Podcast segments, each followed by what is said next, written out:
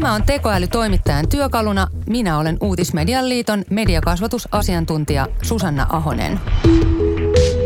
Sarjassa haastattelen uutismedian, journalismin, teknologian ja koulutuksen asiantuntijoita. Tavoitteena on kertoa, mitä tekoäly on ja mitä se ei ole. Mihin sitä voi käyttää ja missä siitä ei ole apua. Tekoäly toimittajan työkaluna sarja pureutuu teknologian ja journalismin väliseen suhteeseen. Tavoitteena on riisua dystooppistyyppistä hähmää teknologian ympäriltä. Kun pelkäämme tekoälyä, pelkäämme ihmistä. Koneet ovat koneita. Ne eivät ajattele eivätkä tunne ihmisten tavoin. Ihminen voi käyttää teknologiaa sekä hyvään että pahaan. Luottamus on koko itsesääntelyn ytimessä. Se, että ihmiset voivat luottaa mediaan. Että on olemassa sellaista mediaa, johon sen tiedät, että ei ne täydellisiä ole, mutta ne pyrkii kuitenkin parempaan koko ajan ja on avoimia siinä, mitä ne tekee, että korjaa virheitään. Ja siitä näkökulmasta on tärkeää, että myös uutista automaatiota ja personointia, niin sitä kerrotaan ihmisille. Tässä jaksossa haastattelen Julkisen sanan neuvoston puheenjohtaja Eero Hyvöstä. Keskustelemme muun muassa siitä, miten uutisautomatiikan käytöstä kerrotaan mediayleisöille, kuinka eurooppalaismediat suhtautuvat avoimuusvaatimuksiin ja miksi yleisön pitää saada tietää, jos uutinen on tuotettu automaattisesti. Tervetuloa tekoälytoimittajan työkaluna podcastin pariin. Tänään meillä on vieraana JSN:n puheenjohtaja Eero Hyvönen. Eero, ole hyvä ja esittele itsesi. Kiitos Susanna ja mielelläni. Ja olen nyt ollut 1,5 vuotta JSN:n puheenjohtajana. Sitä ennen muutama vuosikymmenen journalistina, vähän ylikin, niin erilaisissa medioissa enimmäkseen päällikkönä tai päätoimittajana. On ollut uutismediassa vajaat 20 vuotta ja sitten myös tässä niin kuin feature-tyyppisessä journalismissa, aikakausmediassa ja sitten sähköisessä mediassa, telkkari ja radio. Ja ihan ensimmäisenä kuitenkin Sanomalehti Uudessa Suomessa kesätoimittajana. Miten susta tuli muuten JSN:n puheenjohtaja? Tämä paikka pantiin avoimeen hakuun ja olin ollut jo edellisellä kierroksella kiinnostunut siitä silloin, kun Elina Kronström tuli valituksi. Ja olin kuitenkin vasta äskettäin päässyt Yleen töihin ja halusin vähän katsoa, kun minulla oli eka kertaa tällä julkaisella puolella ja se oli aika kiinnostava olla niin resursseensa ja kehityssuunteensa suhteen, niin jäin silloin vielä miettimään ja nyt tällä kertaa hain ja tuli valituksi. Kannatusyhdistys valitsee. Niin mä luin jostain haastattelusta, että sua tituleerattiin tavallista eettisemmäksi ihmiseksi. Ai se, taisi olla Joudenasta-lehden tällainen vähän niin kuin hauska juttusarja, jossa heitetään vaikeita väitteitä vastattavaksi. Ja tämä oli yksi niistä väitteistä, että väitettiin, että se on tavallista eettisempiä. Ja sitten mun piti siihen jotain vastata. Ei ollut varmaan helppoa. No ei ollut. Mutta kyllähän sen pystyy sillä selvittämään, että sanoi, että tähän on, se on ihan totta. Ja siihen on syynä se, että pahikset vetää sitä keskiarvoa niin paljon alaspäin, että kaikki hyvistä on keskiarvoa yläpuolella. No mut hyvä. No mutta puhutaanpa sitten tästä etiikasta ja puhutaan nyt tekoälystä. Tekoäly on sanana vähän sillain hankala mun mielestä. Se ei ole välttämättä paras mahdollinen termi kuvaamaan tätä, jos me puhutaan uutisautomaatiosta ja suosittelualgoritmeista ja näistä kaikista. Että tekoäly kuulostaa siltä ikään kuin olisi joku sellainen hähmäinen meitä ylempi äly jossain olemassa. Eihän se niin ole, että voisi vaikka puhua ATK-ohjelmista paremminkin. Mutta mikä on sun suhde tähän niin kutsuttuun tekoälyyn? Päivittäin käytän sitä mielelläni, mutta en yhtään ymmärrä, että miten se loppujen lopuksi niin vaikuttaa mun elämääni. Yritän koko ajan vähän niin opiskella sitäkin puolta asiasta, että miten se vaikuttaa paljon muussakin kuin journalismissa. Kyllä. Ja tietysti mä teen paljon hakuja. Mä oon aina ollut tiedonhaluinen ihminen. Mä teen paljon hakuja. Ja tämä pointsi siitä, että se tekoäly on tosiaan, se on niin läsnä, se on Excel-taulukoissa, se on monissa ohjelmissa, ihan tavallisissa tekniikkäsittelyohjelmissa, kaikessa muussa läsnä. Ja sitten ehkä se, mitä eniten ihmiset niin kuin sitä ajattelee, kun puhutaan tekoälystä, on sitten tämmöinen koneoppiminen, itseoppiva tekoäly, joka ei ole niin kauhean vahva vielä journalismissa, mutta sitäkin on jo, Suomessakin käytetään. Kyllä, kerrotko esimerkkejä? No vaaliuutisointi, käytetään uutisautomaatiota, joka hakee tulostietoja ja kirjoittaa siltä pohjalta niin kuin raportteja, uutisraportteja, joita sitten julkaisee myös automaattisesti, mutta siinä on sitten yleensä ihminen sitten vähän kontrolloimassa sitä lopputulosta. Se on mahdollisimman paljon kattavamman vaaliuutisoinnin kuin mitä ilmeisesti olisi mahdollista. Sitten sääuutiset, monet tämmöiset ihan pienet sääraportit, vähän niin kuin ennusteen pohjalta tehdyt, ne on erilaiset infografiikat.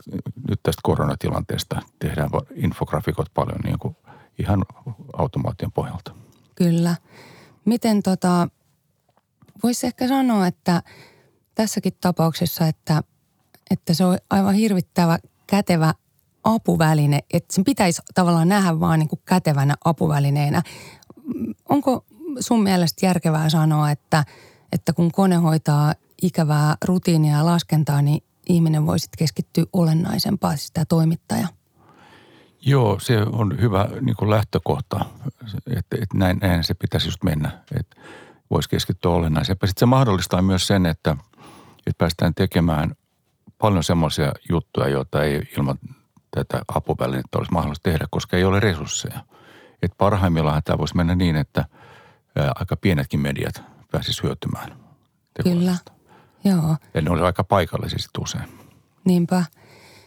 No yksi syy, miksi mä kutsuin sut tänne, on tämä, että Julkisen sanan neuvosto oli ensimmäinen itsesäätelyelin ainakin Euroopassa, ilmeisesti koko maailmassa, joka on lausunut tästä tekoälystä ja mitenkä sitä pitäisi merkata näihin juttuihin. Mitä merkitystä tällä JSN-lausumalla on sun mielestä? No se lausuma oli vuodelta 2019, siis mun edeltäni Elina Kronströmin aikana. Ja se oli tosiaan ainakin eurooppalaisilta ensimmäinen, jota on tehty. Ja eikä nyt muualta maailmastakaan löytynyt oikein vielä tähän mennessä. Joku itsesääntelyelin medianeuvosto olisi tehnyt tämmöisen lausuman. Ja sen merkityshän on aika moninainen. Se, miksi sitä lähdettiin niin kuin tekemään, on aika paljon siinä, että on tärkeää, että jos ajatellaan ihan pohjimmiltaan, niin tämä luottamus on niin kuin koko itsesääntelyn niin kuin ytimessä. Se, että ihmiset voivat luottaa mediaan. Että on olemassa semmoista mediaa, johon sen tiedät, että ei ne täydellisiä, mutta ne pyrkii kuitenkin parempaan koko ajan ja on sillä tavalla niin kuin avoimia siinä, mitä ne tekee. Että korjaa virheitään ja näin poispäin. Ja siitä näkökulmasta on tärkeää, että myös tämmöistä niin kuin uutista automaatiota ja personointia, niin sitä kerrotaan ihmisille. Niin justi, että mitä se lausuma siis tarkoittaa? Jos... No joo, siis lausumat, jos me puhutaan nyt tästä itsesääntelystä vähän lisää tässä kohtaa, niin meillä on journalistiohjeet, jotka on niin kuin se pääasia. Ja nämä journalistiohjeet, siinä on 35 kohtaa ja niitä ylläpitää sitten JSN:n kannatusyhdistys, jossa on sitten työnantajien, työntekijöiden edustajat niin kuin edustettuina ja isoja mediayhtiöitä mukana. Ja se on niin kuin tämmöinen alan yhteinen ponnistus aina niin kuin päivittäin ne ohjeet. Ne on viimeksi päivitetty 2014. Koska niitä päivitetään aika harvakseltaan, niin sitten JSN antaa myös tämmöisiä lausumia, jotka niin kuin tukee vähän sitä tulkintaa. Mutta ne ei ole mitään semmoiset, niiden pohjalta ei itsenäisesti voisi lähteä tekemään kantelua, vaan sitten pitää aina lähteä sieltä niin kuin ohjeiden pohjalta ja sitten todeta, että tässä kohtaa. Ja jos ajatellaan tämä lausuman käytännön merkitystä, niin voisi joku lähteä tekemään kantelua esimerkiksi siitä, että journalistinen päätösvalta on luovutettu jollekin toimituksen ulkopuoliselle, esimerkiksi jollekin algoritmin tekijätaholle. Ja sitten se journalistisen päätösvallan luottamattomuus löytyy sieltä journalistiohjeesta. Nimenomaan. Miten tämä lausuma on otettu vastaan muualla Euroopassa, muissa maissa? No sitten on oltu erittäin kiinnostuneita, että on paljon ollut seminaareja tai webinaareja, joissa sitä on käyty läpi. Ja tämähän jatkuu tämä työ sillä tavalla, että edelleen sen Elina Kronströmin aikana niin käynnistyi tämmöinen EU-tasoinen hanke, jossa kun me ollaan tämmöinen yhteistyöelin, epävirallinen, ei mikään niin kuin virallinen yhdistys, mutta tämmöinen kokoonliittymä, yhteenliittymä kuin AIPKE. Ja siellä sitten lähdettiin tätä digitalisaation tuomia niin kuin haasteita mediaetiikalle enemmän selvittämään. Ja yksi niistä haasteista oli just tämä algoritmipuoli. Ja siinä sitten JSN sai tehtäväkseen selvittää, että millaisia haasteet, tämä algoritmipuoli on, tai uutisautomaatio, personointi ja vastaavat on tuoneet tälle mediaattiselle sääntelylle. Nimenomaan. Ja sitten sä kerroit aikaisemmin, kun juteltiin, niin mielenkiintoista juttua, että kuinka saksalaiset otti tämän asian vastaan saksalaisissa mediataloissa. Siinä oli jotain. Joo, eikä pelkästään saksalainen. Kyllä sama ilmiö näkyy Ranskassa ja Englannissakin, että siellä ehkä niin kuin kilpailutilanne tuo enemmän semmoista salamyhkäisyyttä toimintaa, että siellä ei olla niin avoimia kuin esimerkiksi Pohjoismaissa puhumaan algoritmeista. Mutta sitten tuo toinen puoli, on, joka oli myös kiinnostava, on se yksi argumentti, joka tuli, että sikäläinen yleisö ei välttämättä niin hyvin hyväksyisi robottijournalismia. Siitä ei myöskään haluta niin paljon puhua. Niin just, että se ongelma ratkaistaan sillä, että ei puhuta tästä. No joo, se oli ainakin tämän hetken tilanne ja tällä otannalla. Ja, mutta kyllä tämä niin kuin tuli useammasta, niin että nämä tekijät vaikuttaa tässä. Mä kysyin mun kavereiltani sosiaalisessa mediassa, että millaisia ajatuksia niillä herää tämän podcastin nimestä tekoälyt toimittajan työkaluna. Yksi Keski-Euroopassa asuva kaveri vastasi, että ihan kauhea ajatus. Ei mitään tekoälyä kuulu käyttää. Ei toimittajia kuulu käyttää tekoälyä, niitä kuulu käyttää lyijykynää ja lehtiöä. Miksi siitä sitten kuitenkin pitäisi puhua? No just tämä, mitä kun ajatellaan, että luottamus mediaan on ihan ytimessä siinä, ja kun me haluamme kertoa yleisölle, että on olemassa semmoista mediaa, joka pyrkii koko ajan parempaan ja johon siinä mielessä voi luottaa. Niin just nimenomaan journalistiseen mediaan nyt. Kyllä. Tämä on niin kuin se juttu, että miksi me voidaan luottaa vaikka Suomessa Helsingin Sanomiin tai Yle Uutisiin, vaikka niillä olisikin tätä uutisautomatiikkaa. Mikä se on se juttu? Miksi me voidaan luottaa suomalaiseen uutismediaan? No se mun mielestä lähtee juuri tästä, että kun siinä on niin kuin sitouduttu tiettyihin reilun pelin sääntöihin ja niitä. Ei tämä itsesääntelyjärjestelmäkään täydellinen ole, mutta on se aika paljon niin kuin kovempi vaatimustaso tässä itsesääntelyjärjestelmässä asetettu tälle medialle, joka lähtee mukaan, kuin semmoiselle, joka ei ole siinä mukana. Tämä on ihan selvä juttu, että me, kun ajatellaan eettistä laatua, niin edelleen varmasti on niin kuin korjattavaa. Myös JSN toiminnassa on varmasti korjattavaa ja näin poispäin. Kehitystyö jatkuu koko ajan. Mutta on se ihan eri maailma, jos verrataan sellaista mediaa, joka ei ole siellä. Ja sitten kun katsotaan näitä kansainvälisiä selvityksiä luottamuksesta uutismediaan, niin Suomi on tosiaan siellä kärjessä edelleen.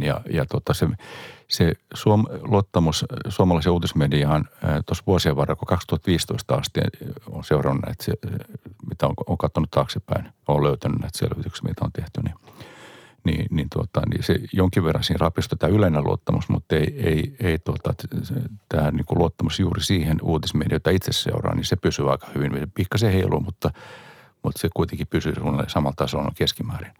Ja nythän tämä viimeisin tänä vuonna julkaistu tutkimus näytti, että tämä on siis tuo Oxfordin yliopistoyhteistoimiva Reuters-instituutti, joka näitä tekee. Niin näytti, että siinä on itse asiassa palautettu tässä yleiskin luottamuksessa aika voimakkaasti niin kuin eri puolilla Eurooppaa menty ylöspäin. Mutta edelleen siis Suomi kärjessä. Se on aika mukava juttu näin.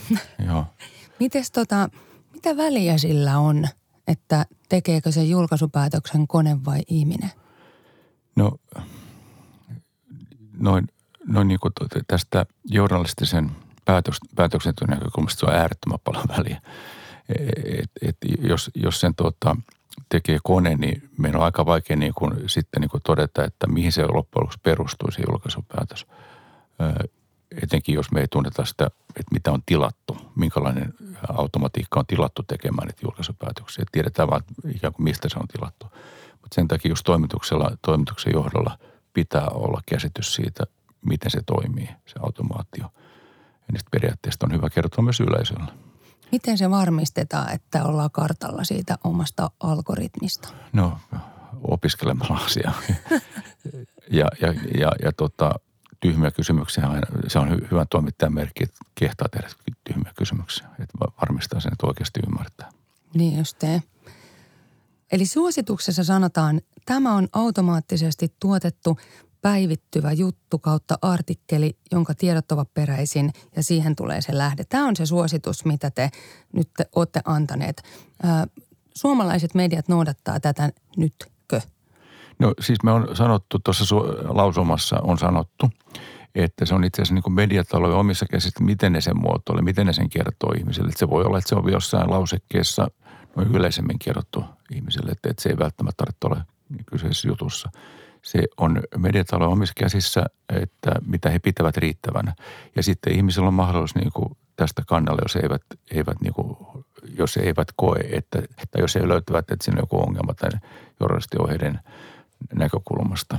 Että ihmisillähän on oikeus tietää, mitä yhteiskunnassa tapahtuu ja se oikeus tietää on niin kuin tämän ytimessä, että jos se jää ikään kuin hämäräksi se perusta, niin siinä voi olla kantelun paikka.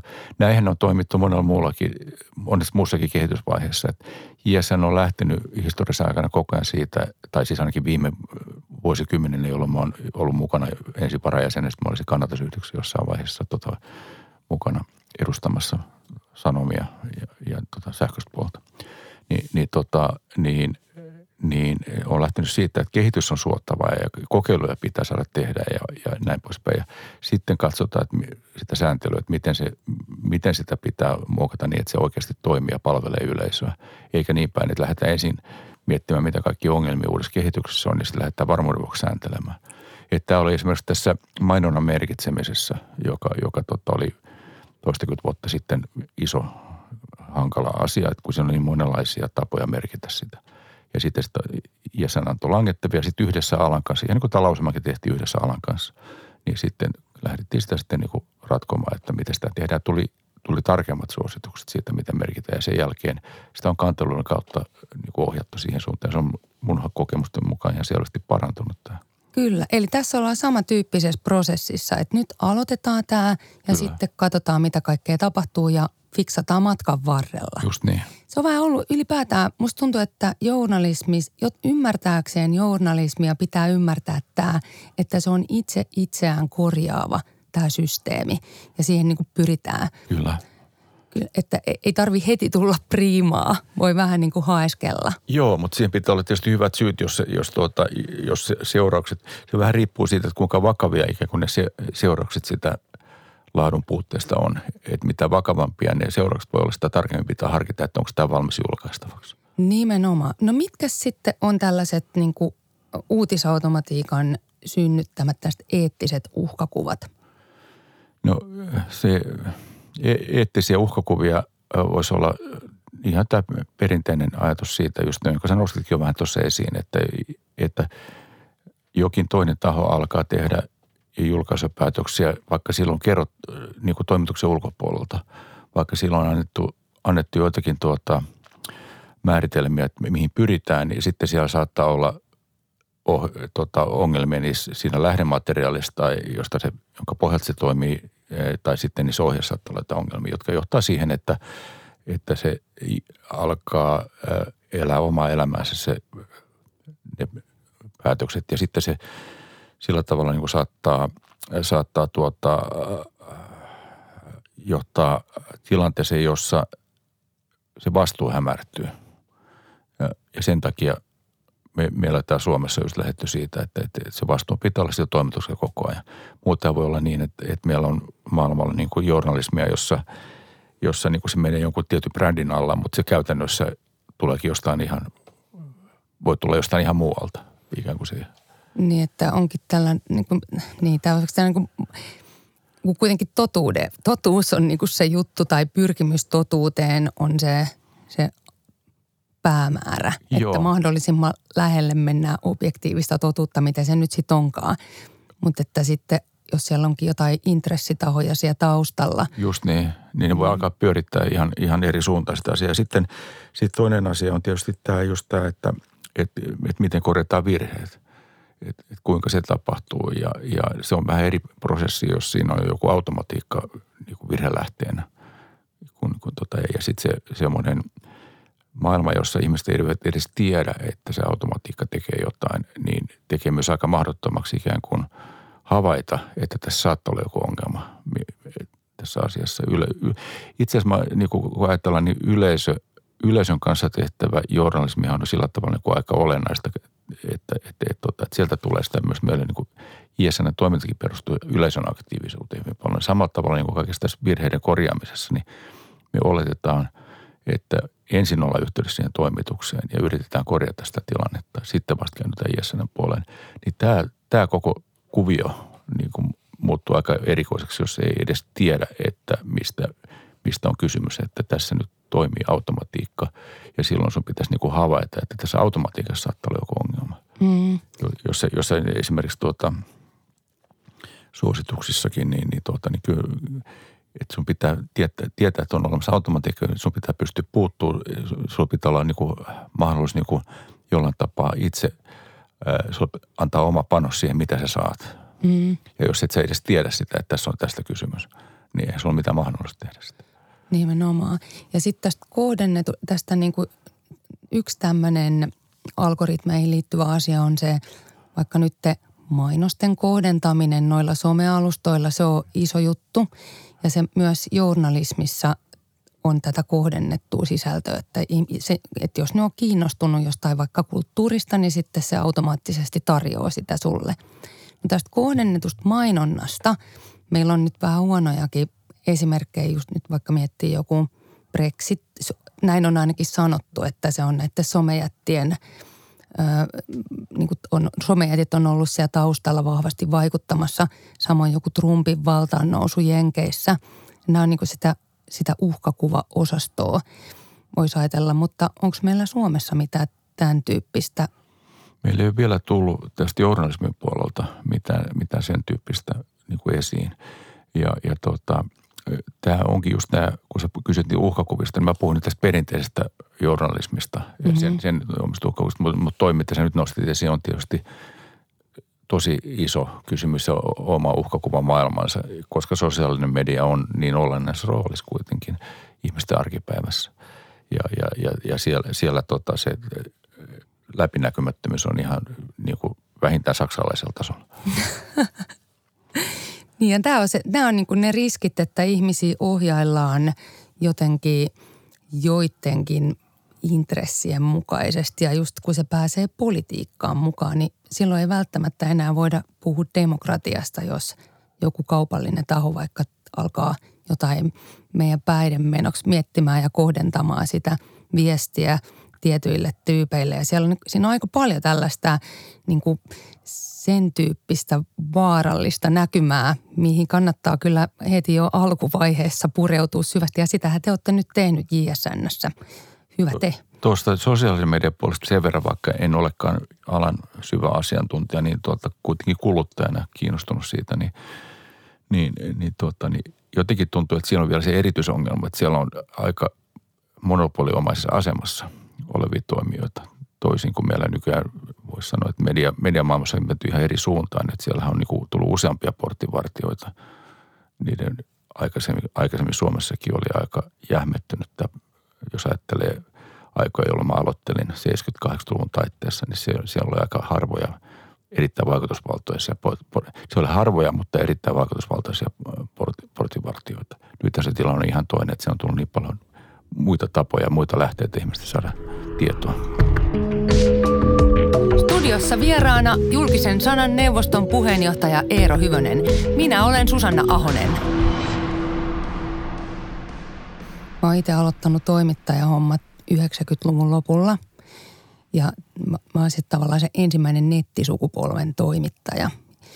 Ja sitten mun työkaverit silloisessa duunissa, mä olin Kansanuutisissa töissä, niin ne kertoi nämä toimittajat mulle, että vielä 80-luvulla saattoi ihan hyvin olla niin, että kaikki toimittajat oli jossain tilaisuudessa, siellä oli vaikkapa ilmasta viinaa, niin sitten yhdessä päätettiin, että eipä nyt kirjoiteta tästä asiasta vielä tänään, että jäädään tänne pailaamaan. No mä en päässyt näitä vailuja kokemaan valitettavasti, mutta kyllä se viinaa, siis ilmasta viinaa oli infoissa, se on ihan totta.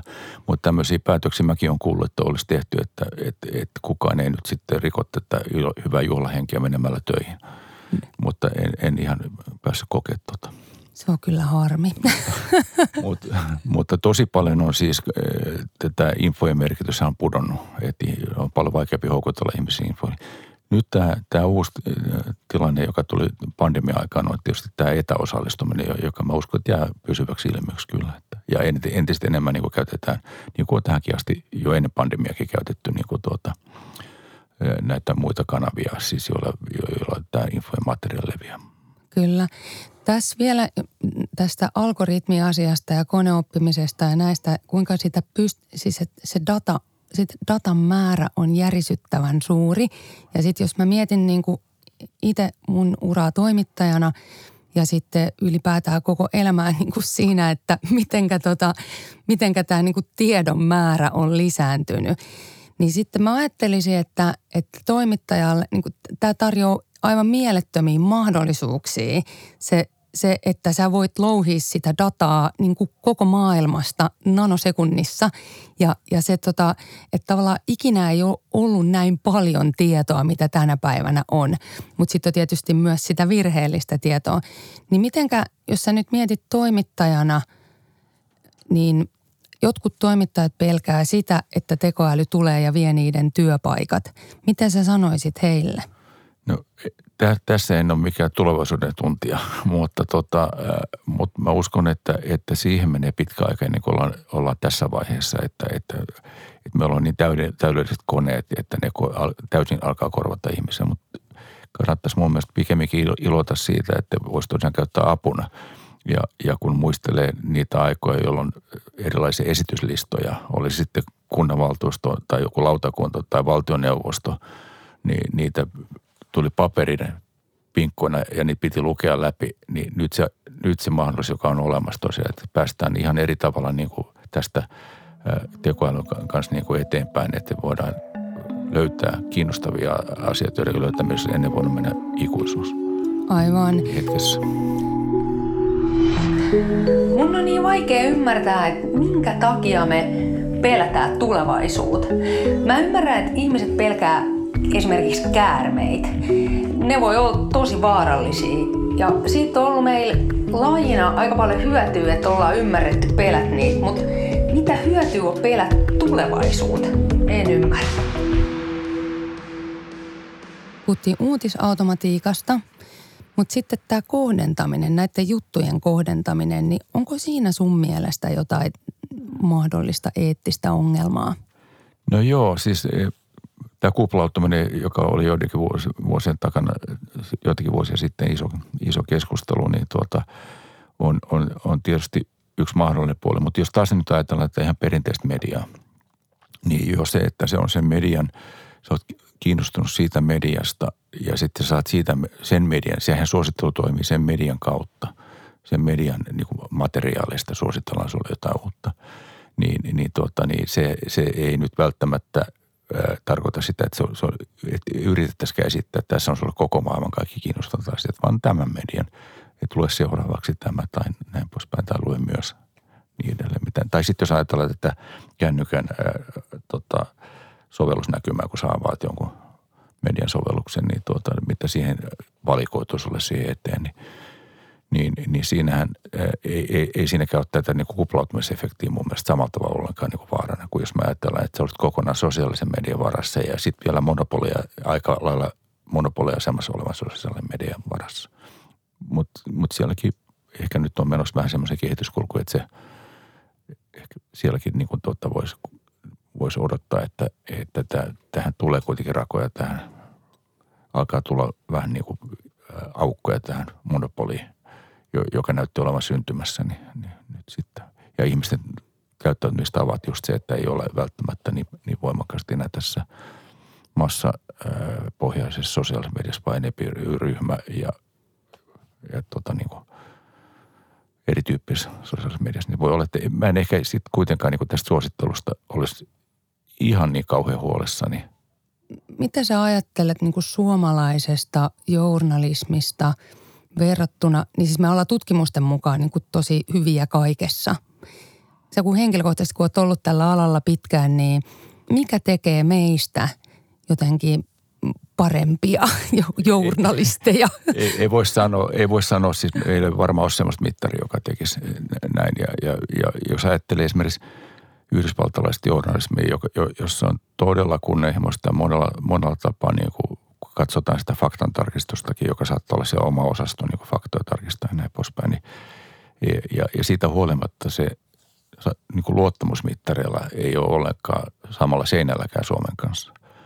Niin ei se tarkoita sitä, että se tehtäisiin koko ajan huonolaatuisempaa journalismia, vaan siellä on niin kuin muita tekijöitä, jotka siihen vaikuttaa. Ja Jenkeissä, jopa Ruotsissa vaikuttaa varmasti tämä yleinen yhteiskunnan polarisaatio. Siis meilläkin on tietysti tämä polarisaatio, mutta jos ajatellaan, että siellä on sitten kaksi puoluejärjestelmää ja Ruotsissa blokkijärjestelmä on ollut pitkään, mikä on johtanut sitten siihen, että mediassa kaiken tämän hyvän laadukkaan työn lisäksi myös harrastetaan muiden medioiden julkista kritisointia poliittisin perustein. Siis ei välttämättä, mutta se on niin kuin mielipiteellisesti journalismia ja sallittua ja niin poispäin. Mutta yksi sivuvaikutus saattaa olla se, että ihmiset eivät sitten todellakaan luota edes siihen laadukkaaseen journalismiin. Nyt ei enää ihan selvillä, että mikä on sitä tietoa ja mikä on sitten mielipidettä. Tämä on varmaan se yksi iso kysymys. Mutta Suomessa me ollaan vielä aika hyvin tässä hommassa kartalla. Joo, mutta ihan ansaitusti kyseenalaistetaan myös lähtökohtia ja sitä, että miksi on valittu tällainen näkökulma ja näin poispäin. Että näissäkin tilanteessa ehkä kannattaisi, kun tiedetään, että onko kiistalainen aihe, niin ehkä avata myös sitä, että itse toimituksellista ratkaisua. Vähintäänkin viimeistäänkin tietysti siinä vaiheessa, jos tulee paljon kysymyksiä tästä. Ja sitä mä oon nähnytkin, että Suomessa on tehty sitten siinä vaiheessa. Ja välillä jopa siinä vaiheessa, kun on lähdetty tekemään jotain aihetta, mikä saattaisi niin kuin palvella tätä yleisön luottamusta. Niin, eli sen journalistisen prosessin avaamista. Mitä sä luulet, ymmärtääkö tähän perustallaaja, että mitä se journalismi on? Mitä se tarkoittaa? No kyllä ymmärretään, mitä journalismi tarkoittaa, mutta sitten on ihan hulluja niin kuin ajatuksia siitä, että miten joku käsi ohjailee toimittajaa. Ja kun mä tiedän näiden vuosikymmenten kokemusten perusteella ja itse aika paljon siellä päättäjäpuolella ollaan, päätoimittajana ollaan, että ei sitä yksittäistä toimittajaa kyllä kovin helposti ohjailla. Ne. Ja sitten linja-asiat on sitten niinku erikseen, että pitää olla tietyt linjat ja periaatteilla toimittajia. Niistä niinku päätoimittajien pitää huolehtia ja sitten taas omistajien pitää huolehtia siitä, että on osaavat päätoimittajat ja riittävästi resursseja sen tekemiseen.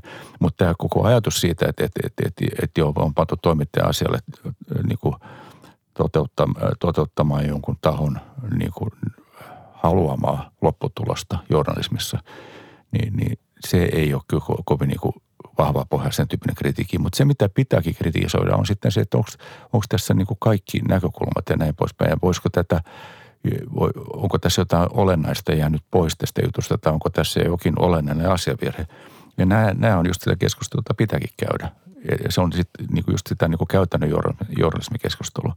Mutta minua on hätkähdyttynyt kyllä tässä, kun nyt on näitä salaliittoteoreetikkoja just, jotka niinku ajattelee, että on olemassa joku median salaliitto ja valtamedia ja niin poispäin. Niin sehän ei ole sillä tavalla niinku vanha, uusi ajatus, että se on päinvastoin hyvinkin vanha. Minua on hätkähtynyt tässä se, että miten nytkin aina tuntuu, että poliittiset näkökulmat vaikuttavat siihen, millaisiin salaliittoihin aletaan uskoa. Kun meillä on nyt tämä Marinin hallitus, niin yhtäkkiä ihan fiksun olesti ihmiset uskoo, että jollakin suomalaisella valtamedialla on niin kuin joku salaliitto Marinin hallituksen kaatamiseksi. Ja sitten kun meillä oli se edeltävä Sipilä-hallitus, niin, tai sitten välissä oli tietysti Rinteen hallitus, mutta sitten oli tämä Sipilä-hallitus, niin sitten oli taas niin kuin toisinpäin. Ja siellä on ihan fiksuja ihmisiä, jotka niin kuin lähtee siitä, että joo, nyt täällä on niin kuin pannut omistajat liikkeelle tämän toimittajan kaatamaan tämän hallituksen. Ja saattaa olla jopa alan proffa, niin kuin journalismin alan proffa, joka viljelee tällaisia näkemyksiä. Niin sitten on vähän turha niin kuin ihmetellä, että miksi nämä salaliitot elää, jos itse lähdetään näin halpoihin keinoihin. Ne just te. Mistä ne sitten oikein tulee nämä ajatukset? Mikä siinä on? Onko se niin kuin tarkoitus hämärtää, että eihän kukaan oikeasti fiksu ihminen usko niihin vai? Ei. Eiköhän siinä nyt ole siis, meillä on tämmöisiä niin kuin kokonaisvaltaisia ajatuksia siitä, että miten yhteiskunta toimii, millaiset tekijät säätelee. Saattaa olla se, että ajatellaan, että toimittajalla on punavihreä agenda Ja kyllä me tietysti tiedetään, että ihmisen arvomaailma vaikuttaa valintoihin. Mutta nyt me mennään ehkä kauas algoritmeista. Ei saa haittaa, San loppuun. Ja sitten toisaalta ajatellaan, että jos mä nyt 70-lukulaisen termiä käytän, että pääoma loppujen lopuksi ratkaisee, että mitä media kirjoittaa. Nämä kaksi niin kuin tämän tyyppistä niin kuin kuviota, niin ne on vanhoja niin kuin epäluuloja ja niitä on fiksutkin ihmiset niin kuin oman maailman katsomuksensa niin kuin nojalla sitten niin kuin levittäneet jo paljon ennen tätä nykyistä salaliittoaikaa. Onko tästä uutisautomatiikasta tullut teille vielä kanteluita mitään? Ei ole tullut vielä kanteluita tästä uutisautomatiikasta. Niin kuin tuossa vähän aikaa sitten todettiin, niin tämä on vielä siinä vaiheessa, että tässä mennään askel askelet eteenpäin ja katsotaan sitten, että tarvitseeko sitten ruveta tekemään tarkempaa sääntelyä. Journalistiohjeet ehkä ruvetaan uudistamaan ensi vuonna. Se ei ole mun käsissä eikä neuvoston käsissä, vaan niin kuin tosiaan sen kannatusyhdistyksen käsissä. Mutta tässä on mennyt sen verran aikaa. Ensi vuonna tulee 8 vuotta viimeisten ohjeiden uudistamisesta.